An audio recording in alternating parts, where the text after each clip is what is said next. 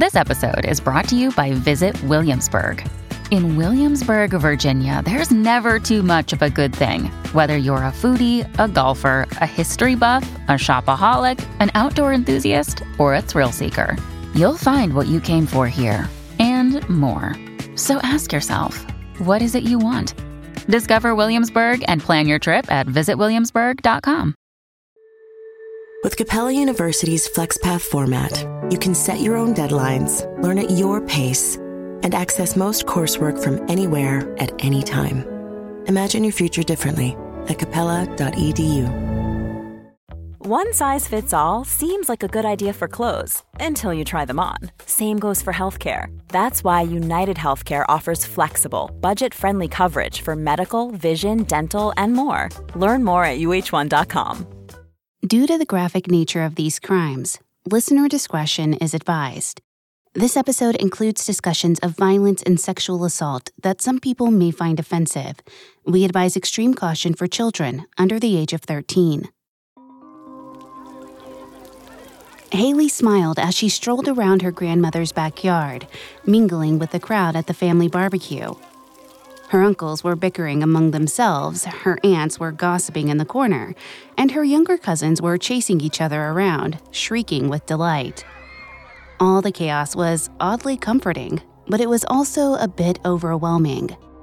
Haley decided she needed a rest from her family. The 14 year old walked around the side of the house to a quiet part of the yard. Just as she was about to breathe a sigh of relief, she heard a noise behind her. She rolled her eyes and turned to see Matt Baker following her. Her stomach churned at the sight of his smile. Matt wasn't intimidating exactly. His big eyes and round face made him look like an overgrown kid, and at 5 foot 7, he was barely taller than Haley. Even so, there was something creepy about her cousin's husband. He didn't smile, he leered. Haley didn't understand why her cousin Kari was with him. Haley quickly turned back around and tried to ignore Matt, but he edged closer to her and spoke softly in her ear. He asked her whether she was wearing any underwear under her skirt. Haley froze, feeling her skin crawl. She couldn't seem to find her voice to tell him off. Instead, she just ignored him until he finally left her alone. After all, Matt was family. What else could she do?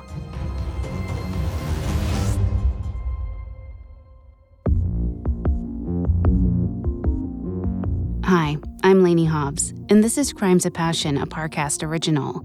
The legal definition of a crime of passion is a violent crime that occurs in the throes of extreme emotion, leaving no time to reflect on the consequences. But in this show, we explore how passionate relationships sometimes lead us to criminal activity. How does a husband and wife become killer and victim, or killer and co conspirator? If there's a thin line between love and hate, what manipulates our relationships into deadly results?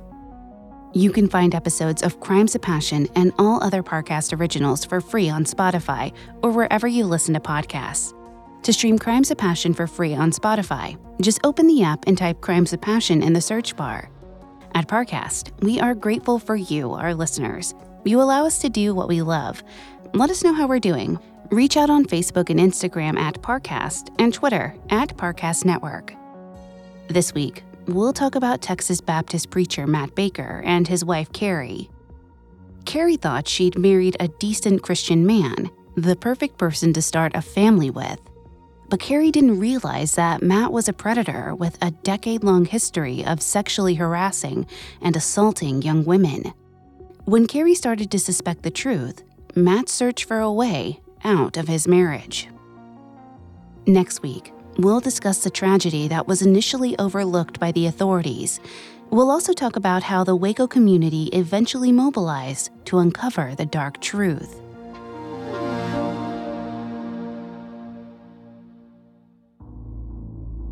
Matthew Baker seemed to have grown up in a chaotic household. His parents, Barbara and Oscar, operated a group home for foster children in his hometown of Kerrville, Texas, about an hour northwest of San Antonio. Matt described the environment as warm and comforting, saying, I learned Christian love. We were all brothers and sisters. When they were in our house, they were family. But some of his foster siblings told a different story. Decades later, a number of women came forward and said Matt's parents were abusive. They recalled incidents in which Matt's father, Oscar, groped and sexually assaulted them. One woman described Barbara as very harsh with her words, very degrading. She used to belittle people and make them feel inadequate and wrong. Barbara allegedly encouraged some of the foster children to make fun of others with mental and physical handicaps. But Matt refused to accept these accusations against his parents and denied any abuse. Perhaps his parents treated their biological children differently from the others. His mother later described him as exceptionally well behaved, saying, I can honestly say I can't remember ever punishing Matt. That's hard to believe, I know, but it's true. When Matt graduated from high school in 1990, most people probably would have agreed with his mother's assessment. He had a spotless reputation and received a partial scholarship to Baylor University in Waco, Texas. There, he majored in church recreation and specialized in athletic training. But beneath the wholesome exterior, Matt was hiding a predatory aggression. As part of his studies, he worked as a trainer with the university's football team.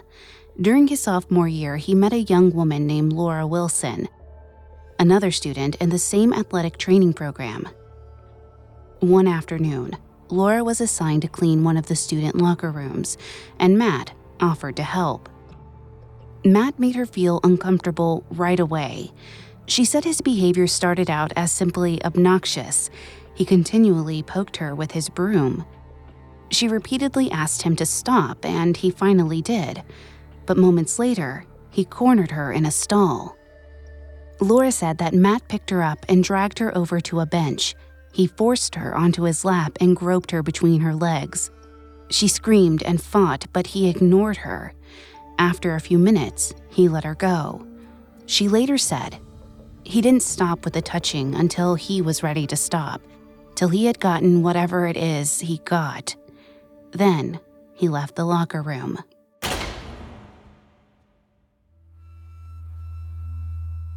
Laura was left in shock. Afterward, she reported the incident to the head athletic trainer, who promised her that he would take care of the matter. But Laura later discovered that Matt had merely been banned from extracurricular activities. Not only that, but he'd started rumors about Laura, calling her a liar. Many of Laura's classmates took his side over hers. Her mental health suffered, both from the attack and the bullying she endured because of it she ultimately dropped out of Baylor. This wasn't the only accusation against Matt Baker at the time. Just weeks after attacking Laura while he was visiting his home in Kerrville, he attended a party with his ex girlfriend from high school, Dina Ahrens. Dina and Matt hung out at the party, and afterward, he came home with her. Her parents were out for the night. Once they were inside the house, Matt began kissing and groping Dina without her consent. Although they had dated before, Matt suddenly seemed different, more aggressive. Dina recalled. I remember having to use all my strength to keep him from taking my clothes off me. He only stopped when they heard her mother return home. Dina was unsettled by the encounter, but she ultimately brushed it off. Matt got away clean.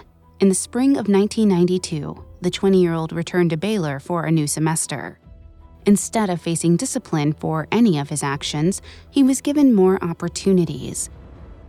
One of his church recreation teachers, Jake Roberts, offered him a job at the First Baptist Church of Waco. Jake reportedly later said, If I'd known about what happened at Baylor with that girl, I wouldn't have hired him. Absolutely not. But I didn't. No one told me. As part of his duties at First Baptist, Matt helped run the church's youth summer camp, in the summer of 1994, a 19 year old woman named Kari Dulin was hired as a camp lifeguard. Kari was a vivacious, outgoing young woman. She had just completed her freshman year at Texas Tech University in Lubbock, but she had decided to leave and come back home to her family in Waco after her first year. She felt there were too many parties and temptations at Texas Tech, She also thought that by being close to the religious Baylor University, she might have a better chance at meeting a nice Christian guy to date and eventually marry. When Kari met Matt Baker, a rising senior at Baylor and church employee, she thought she'd found exactly the man she was looking for. A classmate said, We were Baptist girls looking for the right man to settle down with, and Matt talked a lot about faith. He sounded like a good boy, active in church, and that was very appealing. Before I continue with Kari's psychology, please note that I'm not a licensed psychologist or psychiatrist, but I have done a lot of research for the show. Sociologist Stacy Keogh George conducted a survey at a small Christian college and found students were under immense pressure to get engaged before they graduate. Professor George wrote, the tagline, Ring by Spring, signifies the tongue in cheek ambition of many traditional Christian college and university students to be engaged by the spring semester of their senior year. While students and faculty may joke about the marriage obsessed culture, it dispenses a social psychological burden that follows students, particularly women, throughout their undergraduate experience. Kari's eagerness to settle down led her to pursue Matt, and he responded in kind. They began leaving work at the same time each night and arriving together in the mornings. Matt made regular appearances at Kari's family dinners and parties and brought Kari back to Kerrville to meet his own parents. The meetings were cordial, but neither the Dulins nor the Bakers were thrilled with the couple. They all thought their kids were moving too fast, but Matt and Kari didn't care. By midsummer, they were engaged. Kari's parents threatened to withhold her school tuition if she went through with the wedding, but she insisted that Matt was the right man for her. She didn't want to wait. On August 20th, 1994, just a few months after meeting, 22 year old Matt Baker and 20 year old Kari Dulin were married.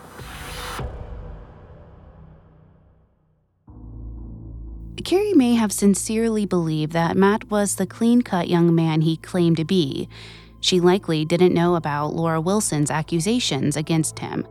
But Matt's predatory behavior continued even at the First Baptist Church of Waco, where he and Kari worked. The same summer Matt and Kari began their relationship, Matt allegedly pestered a teenage girl for sex. She reported his behavior, but it came to nothing. Matt's boss, Jake Roberts, said, It was a he said, she said situation. I told him he needed to be more careful to not be alone with the teenage girls who worked at the camp. Later that summer, he reportedly sexually propositioned a custodian as well. She told her boss, but Matt continued to deny these allegations. Because the woman had no proof, Matt was allowed to continue to work at the church. Eventually, Kari heard about these accusations, but instead of having second thoughts about her husband, she became defensive.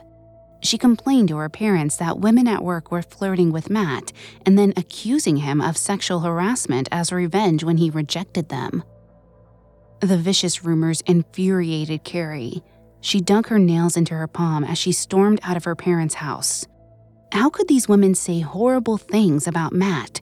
He lived a clean, wholesome life, committed to God, and when Kari looked into his eyes, she saw only love and tenderness. Kari wondered could these women be jealous? Maybe they struggled to live virtuously themselves and couldn't handle seeing her and Matt succeed. Kari continued to fume as she started her car and made the journey home.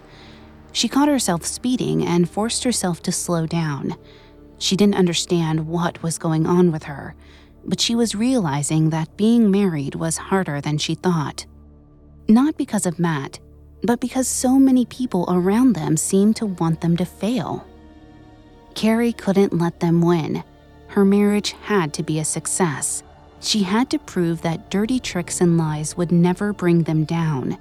She'd show everyone, friends and enemies alike, that love always won in the end.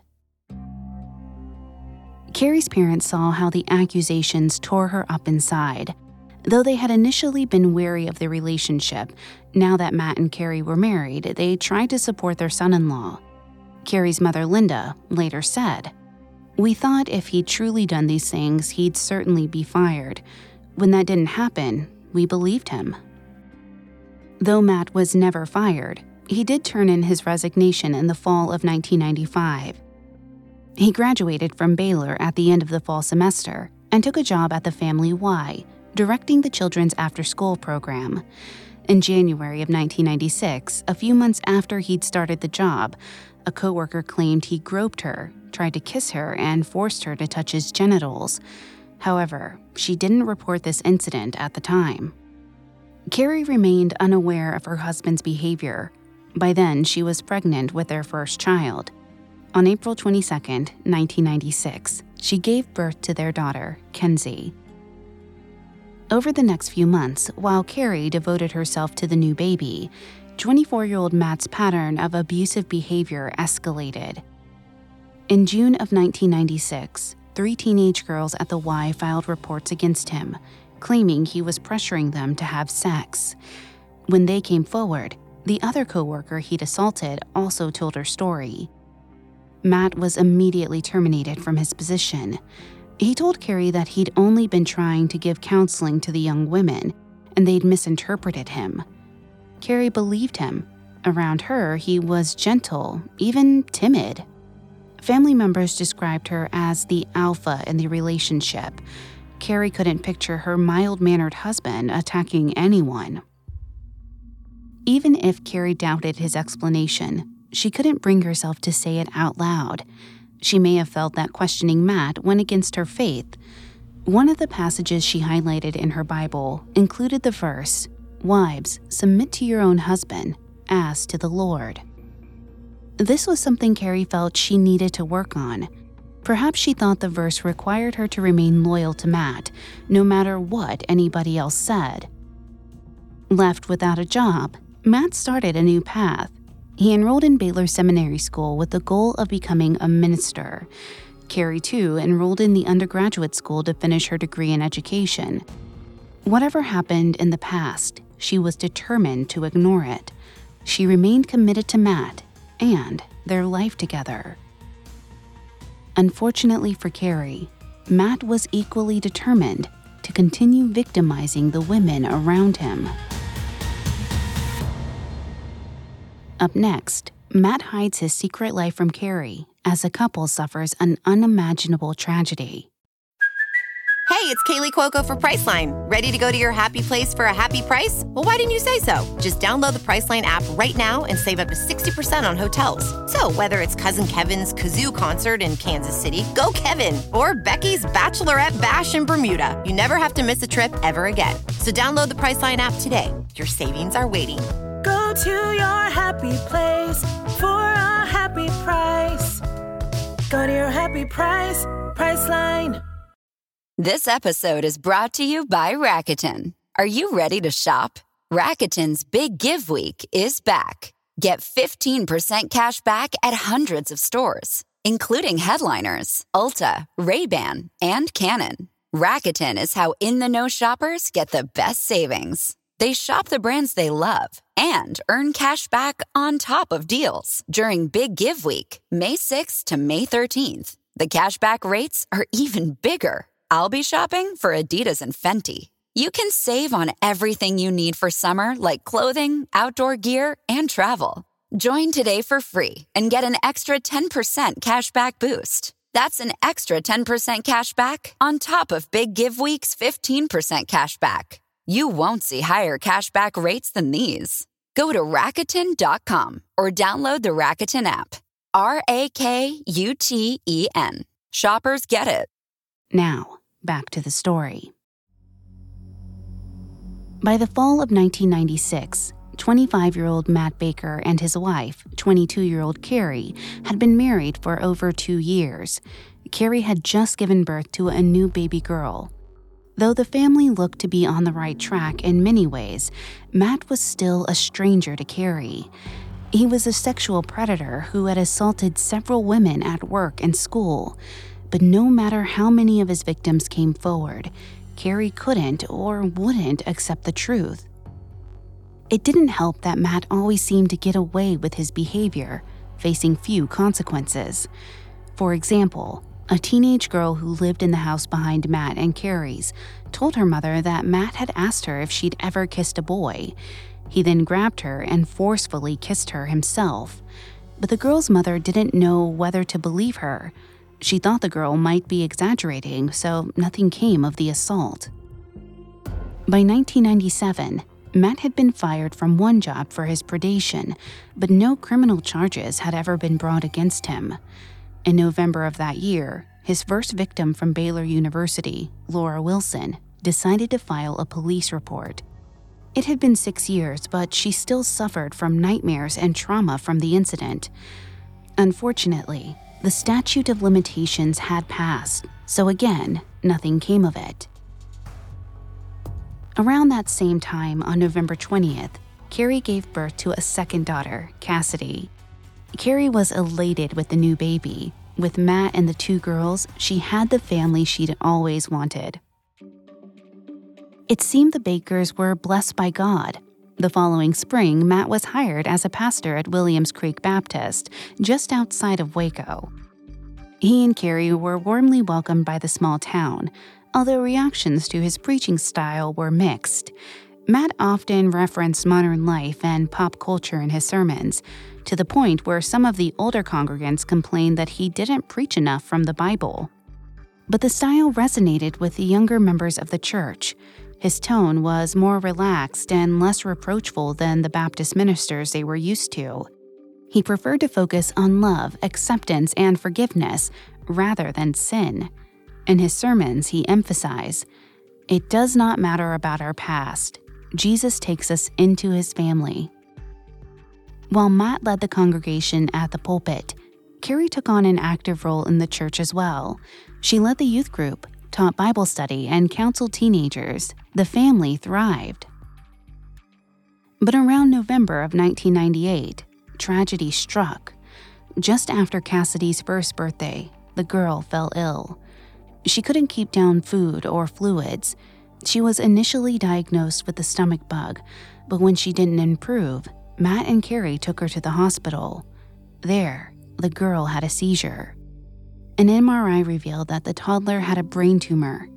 Cassidy was transferred to a children's hospital and rushed to the operating room. Surgeons warned the Bakers that surgery would be risky. They weren't certain whether Cassidy would survive it.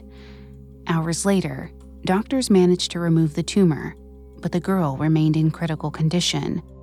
She had developed pulmonary edema and required a respirator to breathe. Doctors induced a coma to give the child a chance to fight for her life.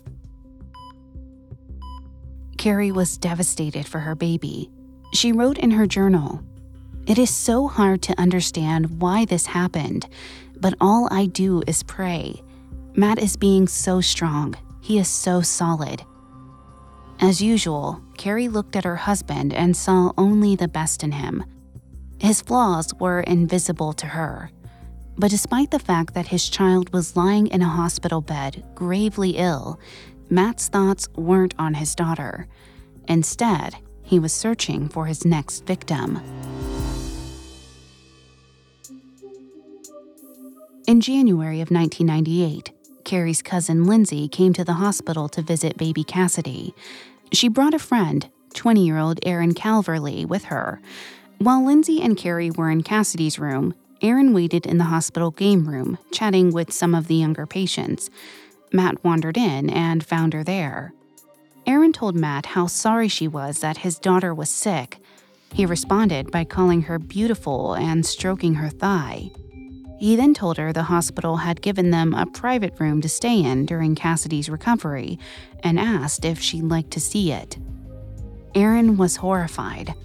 All she could think to do was move away from Matt until Kari and Lindsay returned. When Erin told Lindsay about the encounter, Lindsay wasn't surprised. Many members of Kari's family thought Matt was creepy. They just didn't know how to tell Kari. With Cassidy sick, she had enough to worry about, so the family kept quiet. Over the next month, the toddler's condition improved enough that in late February she was cleared to return home. She still required tubes to assist with her breathing and eating, but her parents learned to clean and care for them at home. They also hired a nurse to help them during the day. At night, Cassidy wore a monitor that sounded an alarm if her breathing stopped. Her family took every precaution to keep their baby healthy, and doctors were optimistic about her recovery. But on the night of March 21, 1999, that all changed. Around midnight, Matt went in to check on the girls to make sure they were sleeping, then returned to tell Kari they were fine. But less than 10 minutes later, he decided to check on them again. According to Matt, that's when he discovered that Cassidy wasn't breathing. For whatever reason, they hadn't turned on her breathing monitor that night. Kari later told family members that Matt didn't think the toddler needed it. Matt called for Kari to call 911 and he began performing CPR on his daughter. When an ambulance arrived, first responders rushed the child to the hospital, but doctors couldn't revive Cassidy. She died early that morning, March 22nd. For Kari, the grief was overwhelming. At the funeral, her parents had to physically support her so she could walk to her child's grave. But many other members of the family were shocked at Matt's reaction. He didn't seem upset at all. Kari's aunt, Nancy, later said, You don't have to cry, but it didn't seem right that he walked around like it was any other day. As people gave their condolences, it looked like Matt enjoyed the attention. Kari may have overlooked some of Matt's behavior in the past, but his non reaction to their daughter's death finally caught her attention. Matt didn't seem to feel any pain at all. He returned to work as minister of his church just a week after Cassidy's funeral. Kari couldn't understand it. Unfortunately, marital problems are common following the death of a child.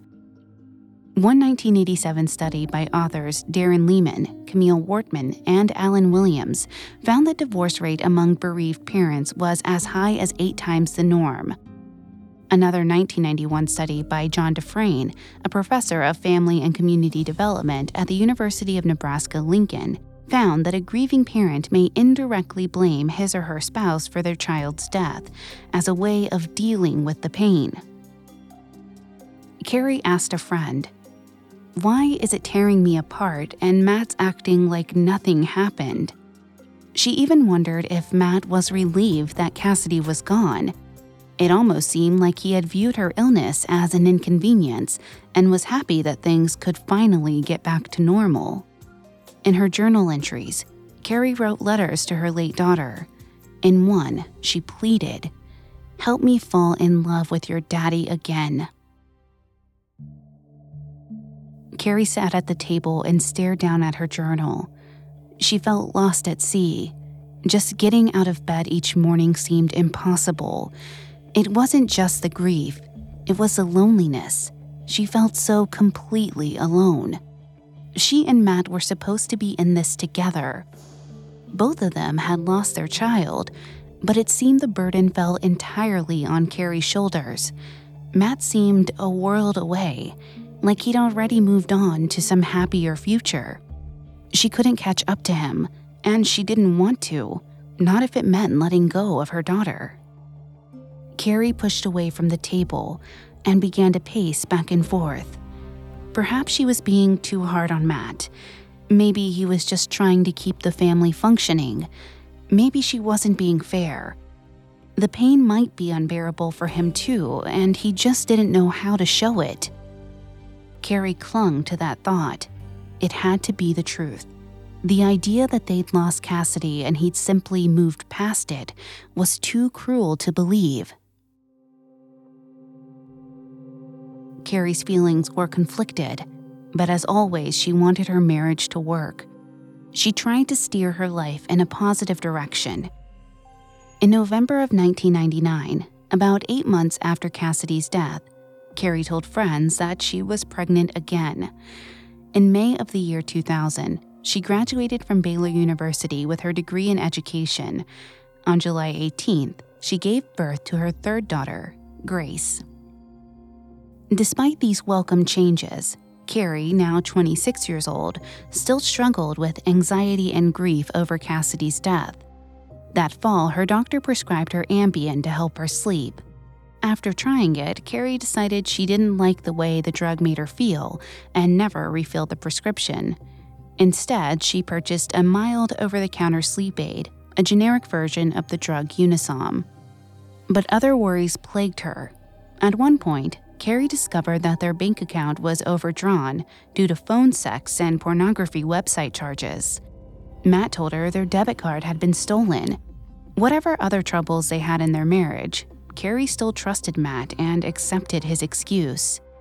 Kari wasn't prepared to confront that possibility that he was capable of lying to her face. So she did her best to move on. Meanwhile, Matt had trouble securing a permanent minister position over the next few years. The family moved often as Matt bounced around from church to church. Even when he wasn't being accused of harassing women, he seemed to rub many congregants the wrong way. One of his former church members said he was arrogant. Another claimed he'd caught Matt brazenly lying on several occasions. Everywhere he went, Matt seemed to cause problems, but Kari still couldn't face that reality. Kari's Aunt Nancy said, Bless Kari's heart. She just wanted to believe in Matt. She defended him through thick and thin. In 2005, the family returned to Waco. Now 31, Kari took a job teaching the third grade at the nearby elementary school. 34 year old Matt found a position as a chaplain with the Waco Center for Youth, a detention center for teenagers with behavioral problems. A few months later, he was also hired to lead the congregation at Crossroad Baptist Church in Lorena, a suburb of Waco. Just like always, Kari was Matt's biggest cheerleader. She encouraged coworkers and friends to join the small Crossroads church. She was proud that he'd found a new flock. Of course, Matt was anything but a noble shepherd. He soon became interested in one of his new church members, a 23 year old woman named Vanessa Bowles. Vanessa was recently divorced with an infant daughter, Lily. Kari had a soft spot for Vanessa and Lily because she thought Vanessa's baby looked like her own lost child, Cassidy. She mentioned the resemblance to more than one friend throughout the fall of 2005. Kari didn't realize that Matt had noticed Vanessa too, and his feelings were anything but innocent. Coming up, Matt has an affair with deadly consequences. Families have a lot going on. Let Olly help manage the mental load with new cognitive help supplements for everyone four and up, like delicious Olly Focus Pops or Olly Mellow Pops for kids. And for parents, try three new Brainy Chews to help you focus, chill out, or get energized. Find these cognitive health buddies for the whole fam at olly.com. That's O L L Y.com. These statements have not been evaluated by the Food and Drug Administration. This product is not intended to diagnose, treat, cure, or prevent any disease. The Hargan women seemed to have it all. We were blessed. My mom was amazing. But detectives would soon discover inside the house there were the bodies of two women. A story of betrayal you would struggle to believe if it wasn't true. I am just praying to God, this is a sick joke. From 48 Hours, this is Blood is Thicker The Hargan Family Killings. Listen to Blood is Thicker The Hargan Family Killings wherever you get your podcasts. Now, back to the story. 31 year old Kari Baker had endured the devastating loss of her young daughter, Cassidy, but by the fall of 2005, she regained high hopes for her future. She had a wonderful teaching career, many supportive friends and family in her hometown of Waco, Texas, and two beautiful young daughters. She believed she had a wonderful husband as well. But 34 year old minister Matt Baker was hiding a history of abuse and harassment against women. For years, Matt had terrorized women he worked with by groping them or making sexual comments. He had also made some of Kari's friends and family members uncomfortable. He wasn't necessarily violent with them, but when he talked to Kari's female cousins and nieces, his comments were suggestive and flirtatious. One of the members of Matt's new church in Waco soon discovered this side of him.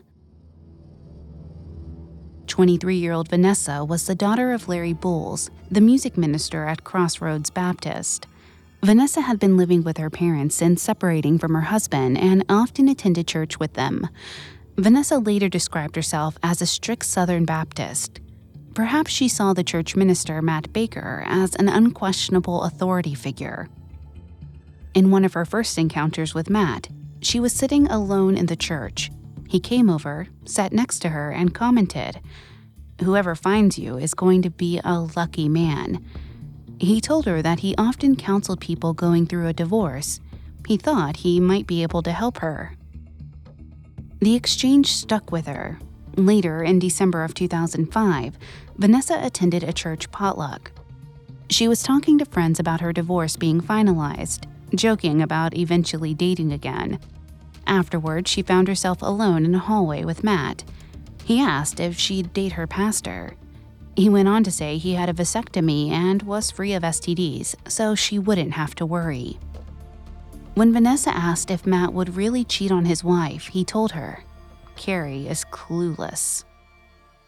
The following month, Vanessa's parents left Crossroads to attend their old church in Troy.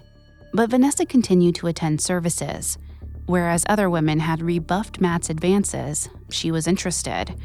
She later said, that was a point in my life where I wasn't thinking straight. She was a single mother without a home or steady income. According to Vanessa, she wasn't exactly attracted to Matt, but felt safe with him because he was a preacher. Matt began calling her regularly at her parents' house. He said it was to offer her counseling, but he seemed to spend most of their conversations criticizing Kari. He called her a bad mother and a cold wife. He even claimed she'd tried to kill herself once before, shortly after their daughter's death. He said she tried to take too many pills and he stopped her. Now he told Vanessa that he regretted intervening. He'd wished he'd let her kill herself so he'd be free. In early March, after weeks of speaking on the phone, Matt invited Vanessa to his house while Kari and the girls were at school. He claimed that he was still interested in providing divorce counseling. When Vanessa got to the baker's house, Matt asked to hold her hand so they could pray together. Then he kissed her and led her to the bedroom where they had sex. If she had any regrets afterward, he used his position as a minister to soothe her. He reportedly told Vanessa, You don't need to feel bad. It doesn't matter what anyone does. Just ask God to forgive you. Kari didn't know about Matt and Vanessa Bowles, but she sensed that something had shifted in their marriage. Matt didn't seem interested in having sex with her anymore. But when she brought it up with him, he turned the blame on her, accusing Kari of pushing him away. Kari couldn't understand it. She knew, despite Matt's denials, that he had changed. She didn't know why. Kari pressed Matt to explain what was going on, Instead, he attacked her.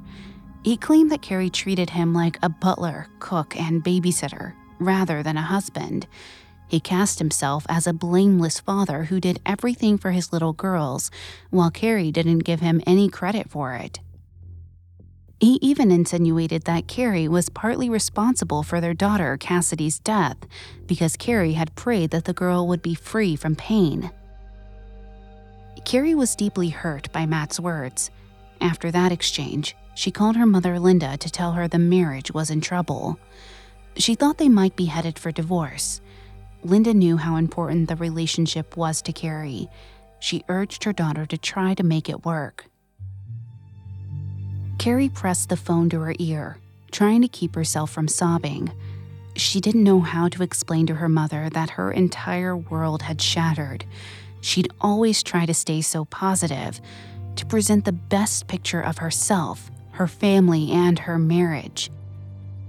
Even after the hardship and grief, she prided herself on staying strong and optimistic. How could she face anyone now that she'd failed at the most important thing in her life? She was supposed to be a good wife, a minister's wife, loyal and encouraging, she was supposed to tend to her marriage like a garden, but she'd been careless. Now they'd forgotten why they loved each other. Kari took a deep breath and tried to clarify her thoughts. Perhaps her mother was right. They just needed to put in the work. She had to remind Matt how much she loved him and force him to remember how he felt about her. Instead of divorce, Kari decided that she and Matt needed to boost their sex life. Kari told friends that they were trying to go on date nights and revive their romance, but she may have felt doubts that she didn't share with her friends or with Matt. Around this time, she wrote in the margins of her Bible Lord, I am asking you to protect me from harm. I am not sure what is going on with Matt, but Lord, help me find peace with him. In April of 2006, she visited her doctor and told him she was suffering from anxiety. She wanted a prescription for Xanax, but her doctor disagreed and prescribed her an antidepressant instead. Kari was aggravated. She insisted that she didn't feel depressed. On her way out of the doctor's office, she ripped up the prescription slip. That afternoon, Matt drove her home from the doctor's office. At one point, they stopped at a stop sign, and Kari opened the car door for a breath of fresh air. Matt grabbed her as if he thought she was going to jump out. Kari laughed as she recounted the story to her family later. She seemed amused at how overprotective Matt had been. But Matt told the story differently. He said that Kari had tried to leap from the speeding car while they were on the highway. He seemed to want everyone to think that Kari was suicidal. Others may have seen this as a sign that Matt was worried about his wife. Only Vanessa Bowles had reason to believe otherwise. As their affair progressed, Matt became more and more bitter about his marriage. He complained to Vanessa that he was tired of Kari. He didn't want to get divorced because it would ruin his career as a minister, but he wanted her out of his life. According to Vanessa, Matt began concocting outlandish ways to kill Kari and get away with it. He talked about tampering with the brakes of her car, arranging a drive by shooting, or hanging her to make it look like a suicide. At the time, Vanessa thought he was exaggerating. Matt also began scouring the internet for ideas. On his work computer, he researched overdoses and prescription drugs. For years, Kari had refused to see Matt's shortcomings, but once he started plotting her death, she finally seemed to sense that he might be dangerous. One night, she opened Matt's briefcase and found a medicine bottle filled with crushed up pills. She asked Matt about it, and he told her that one of the troubled teenagers from the Waco Center for Youth must have hidden the pills there while he was at work. When Kari checked again later, the bottle was gone. On Monday, April 3rd, Kari visited a therapist, Joanne Bristol, who had helped her after Cassidy's death. She told Joanne about the ups and downs of her life. She seemed proud of her work at school and her daughter's progress, but she said that her marriage was off track. She told her therapist, I think Matt's having an affair. Then she added, I think Matt's planning to kill me. As soon as she said it, she backtracked and laughed it off. Kari told the therapist she was being ridiculous. Matt would never hurt her. She then changed the subject to her hopes for the future. She talked about her goals. She said she wanted to spend more time with her children and work on her marriage. She left the session feeling optimistic. Though Kari had a gut feeling that something was wrong, she ignored it. People often downplay their own instincts. According to neuroscientist and medical doctor Kyra Bobinet, when an instinct doesn't conform to our self image, we often try to deny it. She stated, Our subconscious is constantly screening every experience and action with the question Is this me or not? We buy clothes, eat food, or post things on social media that fits the image of me, while rejecting anything that is not me including an instinct that goes against who we think we are. Kari's instincts told her that Matt was dangerous. But this conflicted with her image of Matt as a pious minister and of herself as his loving wife. Confronting reality would force her to admit that everything she believed about her life and marriage was a lie, that she had been ignoring the warning signs for years. She couldn't bear to admit she'd been deluding herself, so Kari continued on as if nothing was wrong. On Friday, April 7th, Kari had a job interview to teach at a middle school. She left feeling overjoyed. She called her mother to say it had gone well. After the interview, she went to the elementary school where she worked. She chatted with other teachers about her summer plans and discussed a party she wanted to attend that Saturday for her grandmother. She had no idea that Matt was at home on the phone with his mistress, Vanessa Bowles. Matt bitterly complained that he was depressed. All he wanted was to be with Vanessa. He was tired of life getting in the way of their love. Then, Matt told her his plans for the evening. He was going to kill Kari Baker.